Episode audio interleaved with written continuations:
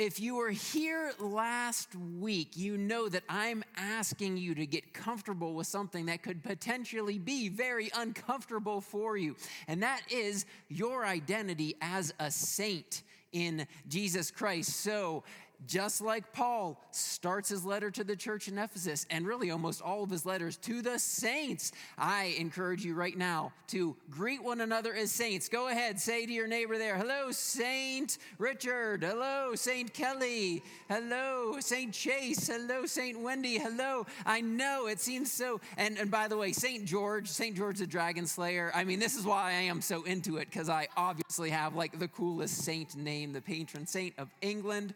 Uh, we are living into this identity as the saints in Jesus Christ. Yeah, maybe when we put that on, it doesn't feel quite right at first. I had us do that little exercise last week where we wrote sinner with our dominant hand because we are kind of born. The dominant trait, the dominant push in life is towards sin and separation from God. Tragically, but wonderfully, gloriously, we become saints through the work of Jesus Christ. So that's our new identity. I kind of had to try to you know, work on writing that. So just keep that image in mind, keep living into that as we live into now the union and unity that we have in Jesus Christ.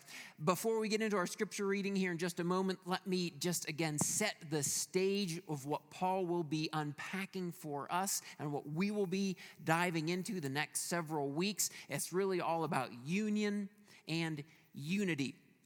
Paul is writing this love letter to the church in Ephesus. There's no crisis, there's no uh, uh, uh, division, there's no difficult thing going on except in his own life. He's in prison, he's the one going through the crisis.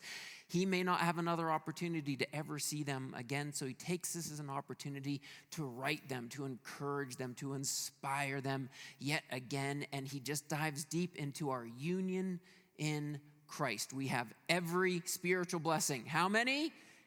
Every spiritual blessing. I mean, if, if it's a blessing, it comes to us through Jesus Christ. It is all presently available to the believer in Jesus Christ. But then the mysterious union that we have with Christ, it does something more. When I put my life in Jesus Christ and when you put your life in Jesus Christ, two very different people come together in unity in Jesus Christ. I had a wonderful conversation this week. Thank you, Joy. It kind of gave me permission to say some things that I've been thinking and feeling and that a lot of us have been seeing around here. Last week, I pointed to the wonderful union that a guy like Chris and I can have in Jesus Christ. Uh, we don't even speak the same language and not even from the same country, very different backgrounds, and yet together we become brothers in Christ Jesus. Uh, we celebrated recently bringing Ruth Folkerts on staff here, uh, uh born to uh, Chinese parents, raised in Indonesia, educated in Taiwan. I think English is like her 12th language, and she preaches in English. She's the, the incredible. Uh, and we have uh, folks uh, uh, who immigrated here from Africa joining us in worship. Now, God is doing some incredible things. Praise God and hallelujah, right?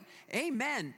There is the potential for us to see one another in our differences through our differences and we do want to celebrate that diversity but it think it just needs to be said. It needs to be highlighted. It needs to, you know, uh, sometimes we just need to speak things out.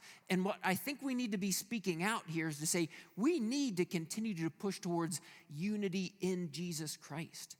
Because the differences that we have could and very often do, tend to drive us apart. We, we go towards people that we have similar affinities towards, similar cultural backgrounds, similar languages, even. But in Christ and by being intentional in Christ, we can come together and grow in unity. And so I am praying, I'm asking, I'm inviting us to keep building into that unity that we have in Jesus Christ. Now, that said, as we get into our reading for today, it is going to be, what is it? It is 12 verses in our English language. But I pointed out last week that this is one of the longest sentences that we have in the Bible. All your study Bibles will tell you about that. You'll find some information in that in your own study Bible. But Paul is compelled as he launches into this letter to give this one extended, glorious prayer of praise to Jesus. And it is beautifully one big, giant, uniform outpouring for us, we break it down, and that helps us to understand it. And as we break it down, you're going to hear, let me just say this as we go through our study of the book of Ephesians. If you pay attention, if we're engaged in these messages, if you're reading the book on your own, and if you maybe engage with a group, and I encourage us all to engage with a group. We have groups that meet in Bible study here on campus. We have some groups that meet in prayer, for example, tonight online in prayer. If you want to start your own group, whenever I write a message, I then write some questions that hopefully uh, allow people to step into a deeper study and reflection and conversation about the passages. You could start, grab a family or two and, and, and start a group. If we pay attention over the next several weeks, we're going to get kind of a primer on all kinds of ologies. all kinds of ologies, you know, and uh, doesn't sound too exciting sometimes. But if we do the work, we're going to learn some wonderful foundations for theology, for understanding of God, and God revealing himself as Father, Son, and Holy Spirit. We're going to learn about soteriology. What does that mean? How we're saved, how salvation works out. We're going to learn ecclesiology, how the church is organized and uh, works together in unity. We're going to learn all these wonderful primers because Ephesians just covers a whole lot of bases. That said, now, setting the stage, let's read 12 verses, one giant thought in the Greek. So try to hold this together in, our, in your own mind here. Praise be to, oh, and as I read this, here's your little game to pay attention. Uh, count how many times you are going to hear in Christ, in Him, in the one. So just we'll, we'll, see if we'll see if the math adds up there. So that's your that's your little way to pay attention while i read here. Praise be to the god and father of our lord jesus christ who has blessed us in the heavenly realms with every spiritual blessing in christ. I'll kind of emphasize it to help you out there in your counting there. For he chose us in him before the creation of the world to be holy and blameless in his sight. In love, he predestined us for adoption to sonship through Jesus Christ in accordance with his pleasure and will, to the praise of his glorious grace, which he has freely given us in the one he loves.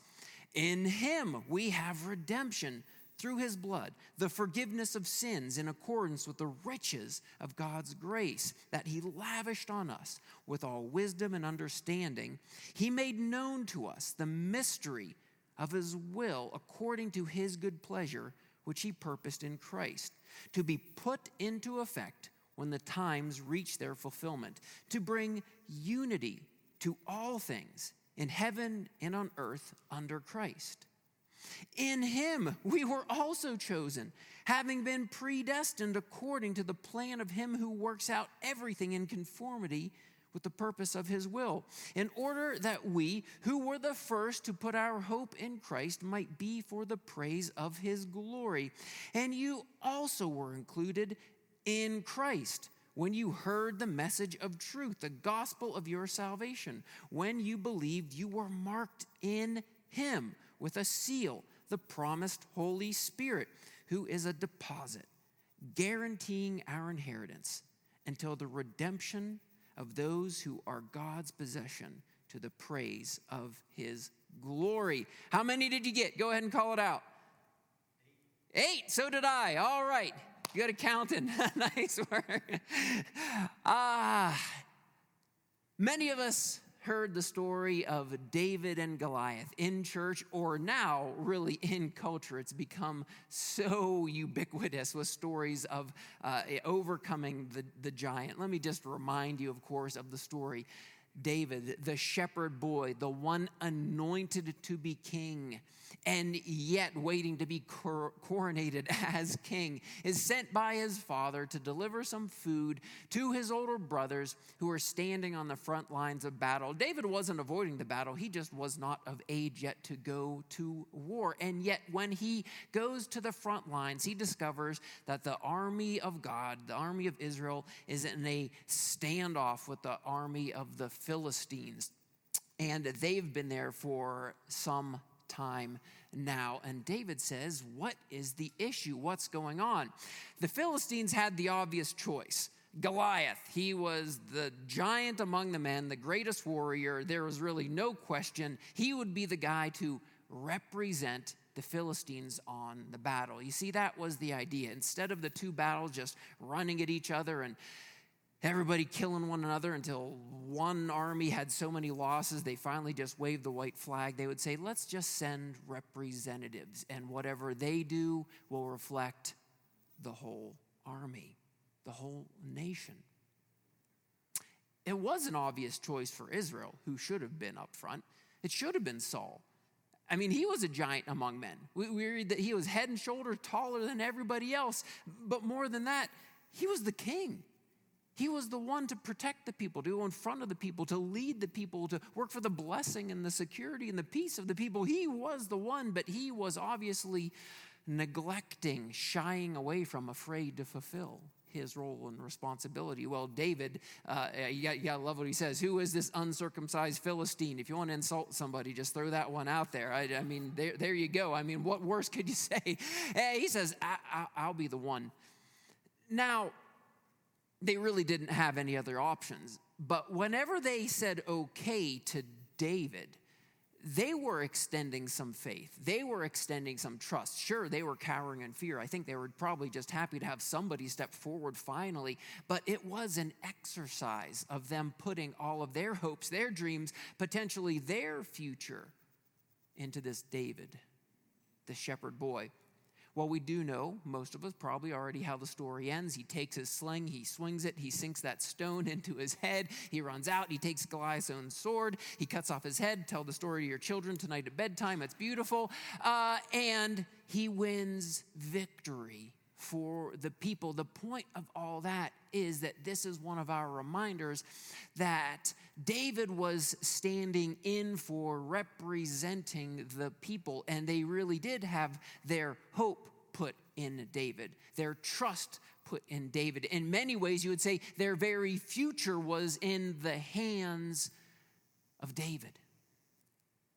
And now, when we tell that story of David and Goliath, what it's pointing us to immediately is that reminder that just as when we tell the story of David, we're really pointing ahead to the story of Jesus that was to come.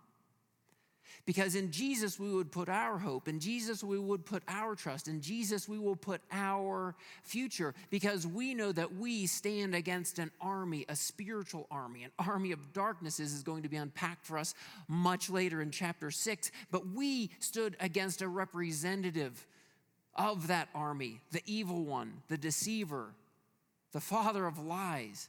Satan, we knew that we could not win victory over him, but we put our trust, our hope, our faith, our very lives in Jesus Christ. And this is what Paul is already pointing us to the trust, the hope, the fact that every spiritual blessing that we are going to have has already been won for us in the victory of Jesus Christ over sin and over death. And now the invitation is to us that when we tell our story, we are also then, in a sense, telling the story of Jesus. As we tell our story as believers, as followers of Christ, we are telling the story of our redemption of our union and every spiritual blessing that we have in and through Him. When we tell our story, what we're hoping is that we are telling the bigger story of Christ, the bigger story of God, and our place in it. Friends, this is what it means to be living out and living into our union with Christ and our unity in the body of Christ. Just as David represented the people so Jesus stepped in for us. And now in Jesus Christ, just as David won the victory for Israel, Jesus wins the victory for all of us. Paul is beautifully weaving in the work of God's salvation history, the plan for redemption, into the story of Jesus, inviting us to step in to be a part of it, and then to be a part of working it out into our glorious adoption and our future in Jesus Christ. Who now? That is what these 12 verses are unpacking for us. To make it a little bit more understandable, let me break it down into some bite sized pieces, and we're going to unpack it for just a little bit here this morning. We do have, in a sense, three movements through this one unified thought.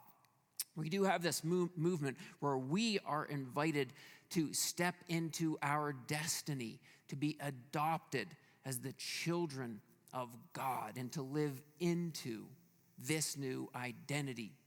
From that, Paul is going to point us towards this redemption history. He's going to use actually the language of the Exodus, the Exodus from sin and, I'm sorry, from slavery in Israel to our Exodus out of captivity to sin and to death. And he's going to drive it home with this promise, this seal, the Holy Spirit abiding in us, marking us for a glorious future. So that's where we're going to go for the next couple minutes, and let's just begin to break it down. So, verses three through six, they're going to invite us to step into the fact that we are destined or predestined for adoption into the family of God. Okay, let's get right into it. As a pastor, I get the opportunity to have some interesting conversations. And I'm sure every profession has its own little intricacies in that way. I'm sure every doctor uh, probably gets, oh, you're a doctor. Oh, I got this thing on my back. Could you take a look at you know that? If you're a, a financial advisor, oh, hey, what's the next Amazon or the next Apple? Where should I put my money? Oh, you know, if you're a lawyer, oh, where's your pitchfork? Where are your horns? Oh, so no every lawyer I've ever known has a very good sense of humor about lawyer jokes, anyways.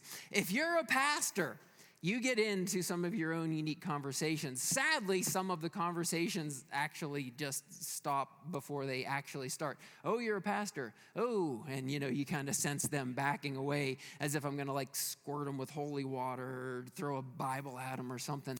Uh, so I'm always sad whenever that happens. But others, when they find out you're a pastor, they lean in and often, what will happen is they'll simply say, Oh, what kind of pastor? What's your church?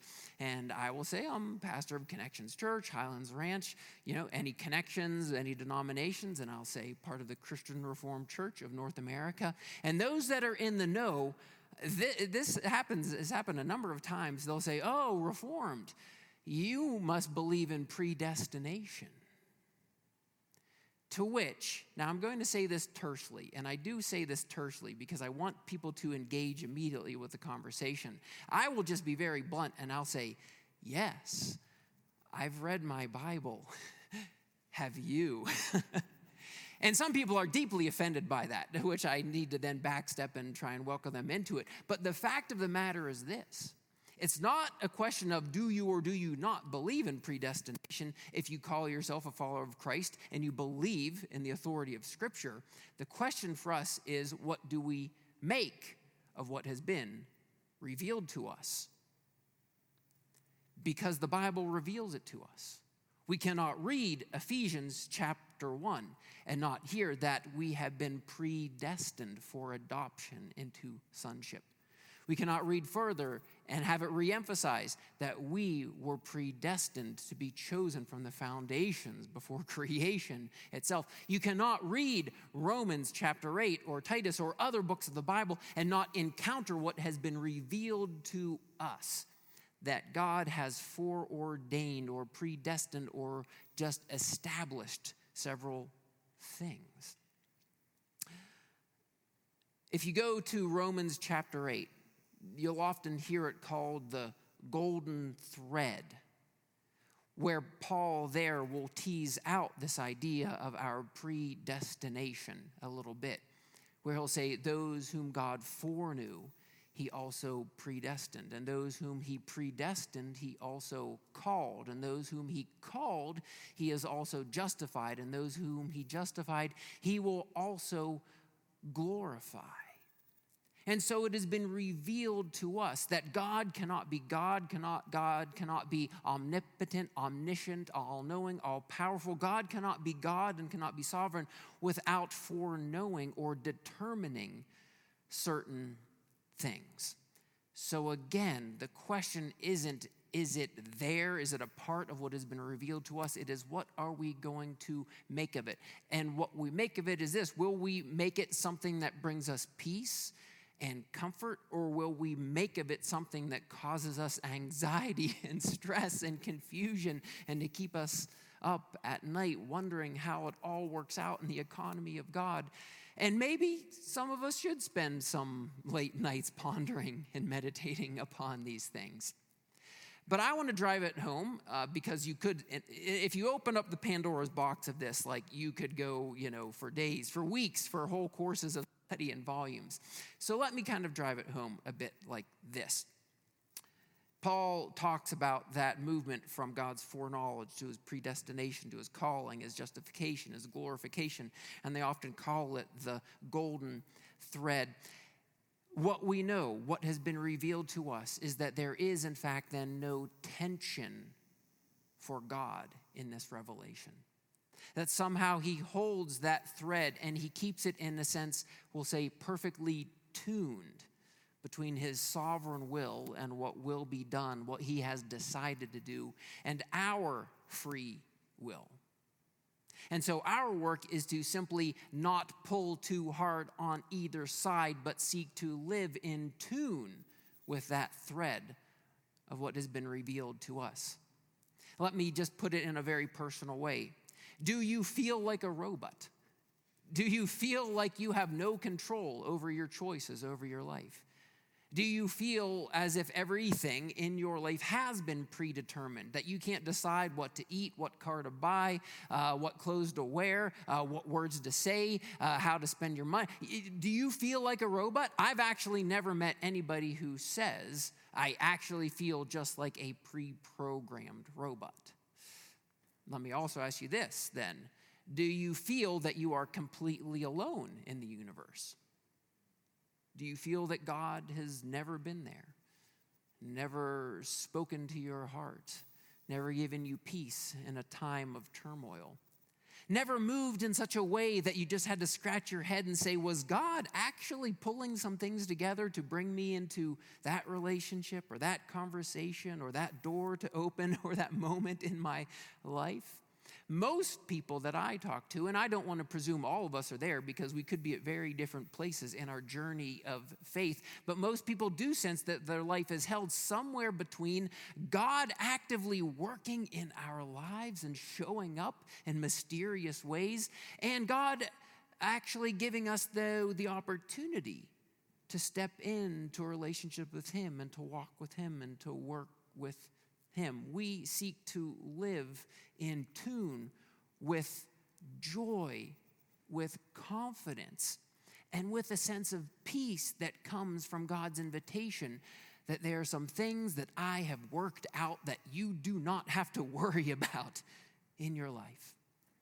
And yet, I want to invite you to be a part of working it out in faith with me. Now, I realize that that is literally just like the opening paragraph on the discussion of this topic.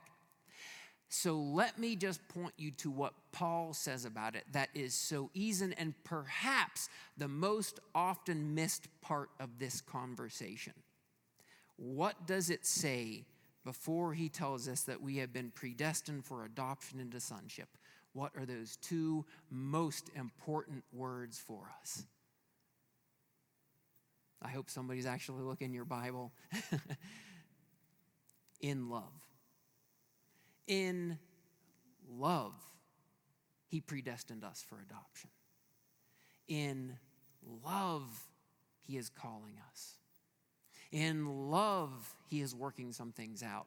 In love, he has established some things before the foundation of creation. Everything that God does, God does in love. I don't fully understand how it all works out, but I have this revelation that gives me peace and brings me joy and gives me confidence in my faith that anything and everything that God is doing, God is doing out of God's love because he can do nothing less because God is love and he'll do all things out of that love. Out of his love for Abraham, he called him to be a blessing to all the nations, not because Abraham deserved it or had the pedigree or had the education. Uh, we got into some of that last week. In love, he called Isaac. In love, he called Jacob the deceiver. In love, he used Moses as his deliverer. In love, he called David the shepherd boy. And the list goes on and on, but you're getting the point. I hope God does all of this out of his love for us. So rest assured of his love. Rest assured that he is calling you and working some things out in love in your life. He says, before the foundations of creation, He chose us. In love, understand that God, in kind of the, the pickup game of life, was saying to each and every one of us, I choose you to be on my team in such a way that I can say, He chose me, and you can say, He chose me. And we, we can all kind of come together in this wonderful, glorious uplifting of praise to say, He chose me, He called me, He predestined me.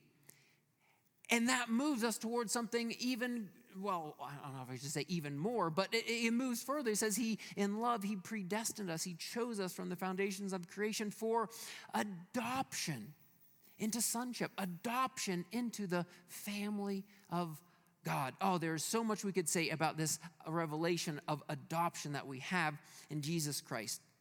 But what we know is that all of us who have ever felt orphaned, abandoned, alone in this world, are being invited into adoption into the family of God. This will be the primary metaphor that Paul will use throughout the rest of Ephesians that we have been adopted into the family of God. He's going to call it a holy dwelling, a temple. He's going to lay it out for us like, an, uh, again, a battle ex- experience, a spiritual battle of our lives, and we're suiting up but over and over again, he will return to our adoption into the family of God. But there's something I want to highlight here. Let me be a theological nerd for just a moment because it's going to be in all of your Bibles, and some of you will pick this up and you'll, you'll want to have some insight for it. And there's a lot more that could be said about it, of course. But he specifically says here adoption into sonship. And most of the translations will honor that revelation that we are adopted into sonship through Jesus Christ. Now, in our modern ears and our modern sensibilities, we would want that to say adoption into the family of God or sonship or daughtership. We would want to honor and reflect God's image bears and his calling on all of his children, men and women alike, except that understanding contextually and culturally what it meant to be called into sonship. Right now in Afghanistan, we are praying for, or I guess I would say, I hope we are praying for the nation of Afghanistan. And what is particularly troubling for us is recognizing what might be unfolding for the women in Afghanistan. I think I can kind of like cut to the point and drive it home and allow you to reflect upon it more in your own time. If you were to go to any of those women right now in Afghanistan and say, guess what? You will be given all the rights of sonship. You know what that would mean for them. It would mean they would no longer have to live in fear. They would no longer be barred from education or freedom or opportunity. If they were given the rights of sonship, they would be given all of the rights that all humanity deserves. That is simply the recognition that when Paul says sonship, what he's saying to all the children of God, sons and daughters alike, is that you get the rights. You get all of the rights. You get all of the opportunity. You get all of the blessings. You get it all in Jesus Christ. Does that make sense? It's a, t- it's, it's, it's, a touchy, topical conversation, but that is part of the joys what has been revealed for us that all of us have been invited to have all of the spiritual blessings available to us through Jesus Christ. This is the beauty of what has been revealed for us. Then Paul moves on. in verses 7 through 10, then, he brings us into now the language of the Exodus, the redemption story. He says, You have been redeemed through the blood of Jesus Christ, or purchased by the shedding of blood of Jesus Christ. What he is beautifully doing here is again telling part of the story of the past, living it into the present, and showing where it will go in future times, that we have been redeemed, purchased. He is speaking to the issue of slavery and that the people had a season in life where they were literally held in captivity in slavery. That was always on the horizon if an army or an invading nation would come in and throw them again into that slavery. And anybody who was in slavery was purchased, was property. They did not belong to themselves, they belonged to another.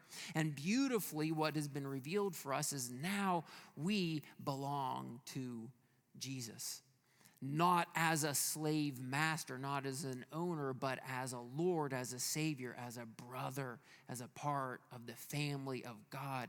We have been redeemed, purchased, and brought into through adoption the blessings of the household, all the spiritual blessings of the household of God. It is a beautiful thing that Paul is doing here for the people, showing that the redemption story has brought them in through the work of Jesus Christ. But then he goes deeper and he says, not just us, but to those who were formerly outside the people of God. The people of God knew that they were chosen they were selected. They were lifted up out of all of the nations. But for a long time in the history of the people of God, they thought it only applied to them. But Paul is now opening the door to say that this redemption, this purchasing, this being a part of the body of Christ, is now open to all that we thought were formerly outsiders. They too are being brought into this glorious work of God. And then he goes even deeper into verses 11 through 14 where he starts to drive it home now with this idea that we have been sealed and marked by the very Spirit of God. I uh, point out often my, my two rings, you know, my, my ring that I got when I got married to represent my covenant with my wife. And then whenever I graduated from seminary, my wife beautifully and thoughtfully got for me this ring that has a cross on it to mark kind of my covenant with God and to serve Him in mission and ministry uh, through serving the church. And it's a beautiful ring, and as I, you know, it's got the Celtic cross on there. But I've always thought it would be really cool if, like I see in all these old movies, if I get one of those wax sticks and I have a candle like, uh, like on my on my desk, and every time, yeah, yeah like every time I like write a note to somebody, what if I just like drip that on there and took my ring and pressed it in there? If anybody ever sees one of those wax sticks, by the way, it's not like I've ever even seen them around, but how cool would that be to like seal and mark that note? That's the image that we have here that we have been marked, we have been sealed now by the Holy Spirit, saying, You are mine. You belong to me. But you don't belong to me as a slave like property. You belong to me like a son, like a daughter in this family. And then he talks about this is like a deposit that we have guaranteeing the work of Jesus Christ. I've talked about it before, but there's really no other way to talk about it. Those of us that are old enough, we remember putting things on layaway, putting things on deposit. I just, I just remember going to Kmart. I just I don't know if Kmart even exists anymore. And, and, and I wanted, you know, if you wanted something, you could start putting the money down for it. You know, I got I got you know five dollars. I got five more dollars, and and you didn't take it home. That's the crazy thing. We know money on you know, Amazon has ruined our understanding of waiting or delayed gratification. You know, I'm like, oh, I have to wait till Wednesday. Oh man, you know, like like I am so impatient now. But in the old days, we had to patiently keep building up that deposit that deposit until we could bring it home. That's the beautiful image that we have now. This is a deposit that I'm putting on and in your life. And I want you to know with this deposit Because the Holy Spirit, uh, I actually was talking to a couple recently that they put down earnest money on a house because the uh, idea of the earnest money is that it's so much that you're not going to forfeit the deal. And they did, and it was brutal, and they lost thousands of dollars. They're like, I will never make that mistake again. I was like, yeah, don't. I mean, holy, that was a very costly mistake. The idea, of course, here is saying, You are so precious, and this gift of the Spirit is so precious that I will not forfeit I would never imagine forfeiting what I've promised to do in and through your life by giving you now the deposit of the Holy Spirit. The work that I have begun in you, I will bring to fulfillment through the work of the Holy Spirit now in your life. So, this encapsulates this beautiful image of what Paul is inviting us to step into, and we'll now spend the second half of chapter one and five more chapters unpacking this union that we have with Jesus Christ, this unity that we have as the body of Christ, this wonderful promise that we have been invited to step into the plan of God, somehow holding again in tension. God has chosen us, God has foreknown us, God has even predestined us for this adoption. And yet, greater things are yet to come when He fulfills all of His promises through the return of Jesus Christ and bringing with him the very kingdom of God and the consummation of all that he has promised for all of creation. This is what he is inviting us into and to step into. And the beautiful thing that he is doing here now, and kind of take this image now as you reflect on this, and uh, the beautiful way that as we read through the language, Paul almost in a way that would drive uh, an English teacher crazy, is stepping between past, present, and future. He has predestined you. He is at work in you. Uh, it's a, a, deposit guaranteeing what he is yet going to do in you. He is bringing together this past, present, and future work of salvation that God is in the midst of unfolding. And so, the invitation for us is to recognize and have a deeper assurance of the salvation that we have in the midst of this glorious work of God. That we are also invited to speak of our salvation and our hope in Jesus Christ, in a sense, in past tense. Because of the work of Jesus Christ on the cross, it is finished. He has won victory over sin. He has won victory over death in his resurrection. It is final. It has been fulfilled. He is yet working out our salvation. He has marked us currently now with the Holy Spirit, a seal, a deposit at work in our lives. And yet we have this glorious future promise to us in the fulfillment of his return when he will work all things out for his glory. And so we know that through Jesus Christ, we have the fullness, past, present, and future of our salvation. I'll invite uh, our team to come up, uh, and uh, they're going to lead us in some worship. And as they do, this is our time for work, our work, and our salvation, reflecting upon uh, what has been revealed to us. And I'm going to tell a story that kind of drives it home. And again, I've, i know I've told this story once or twice before, but uh, I asked Robin, I was like, help me find another story. And we talked about it, and uh, we were driving yesterday, and she's like, yeah, yeah, it's, it's hard to find something better than, than that story. Um, but it's, it's, just a touching, beautiful little story. Uh, that um, Mary Ann Bird wrote in a memoir called uh, The Hearing Test and I haven't read the whole memoir, but I, I, I, read that part of the book that she spoke of the moment of the hearing test in her life. She was born with several uh, severe and unfortunate disabilities in her life. Uh, with a, a, cleft palate that required several surgeries, um, vision uh, impairment, uh, some facial deformity, and she lost her hearing in, in, in one ear. So, growing up and going through school, kids can be wonderful, but we know that kids can be cruel too. So she never had an easy go of it in her life. in the second grade, she had a teacher, Miss Leonard, that she speaks of in her memoir as the kind of teacher that all of us want and need and deserve and should have in our life. That Miss Leonard was just a gift from God in her life. Well, the day came in the olden days when the teacher would administer the hearing test. I'm actually old enough that I remember the hearing tests in the classroom myself. And as her turn came up, she approached that seat with uh, great fear and anxiety in her own life, knowing full well that she wouldn't be able to hear in her one ear. But what Miss Leonard did in that moment, she said, touched her life and changed her life forever. That very quietly, very softly, making sure that she leaned into the ear that she knew that Mary would hear perfectly clear she whispered into her ear, I wish you were my little girl. Uh, I get, I, I, I literally get kind of verklempt every time I think of that story, and I think of God whispering into our ears from before even the foundations of creation. I wish you were my child. I wish you were my son, my daughter. I wish you were part of my family. But God did not wish for it, but He worked for it.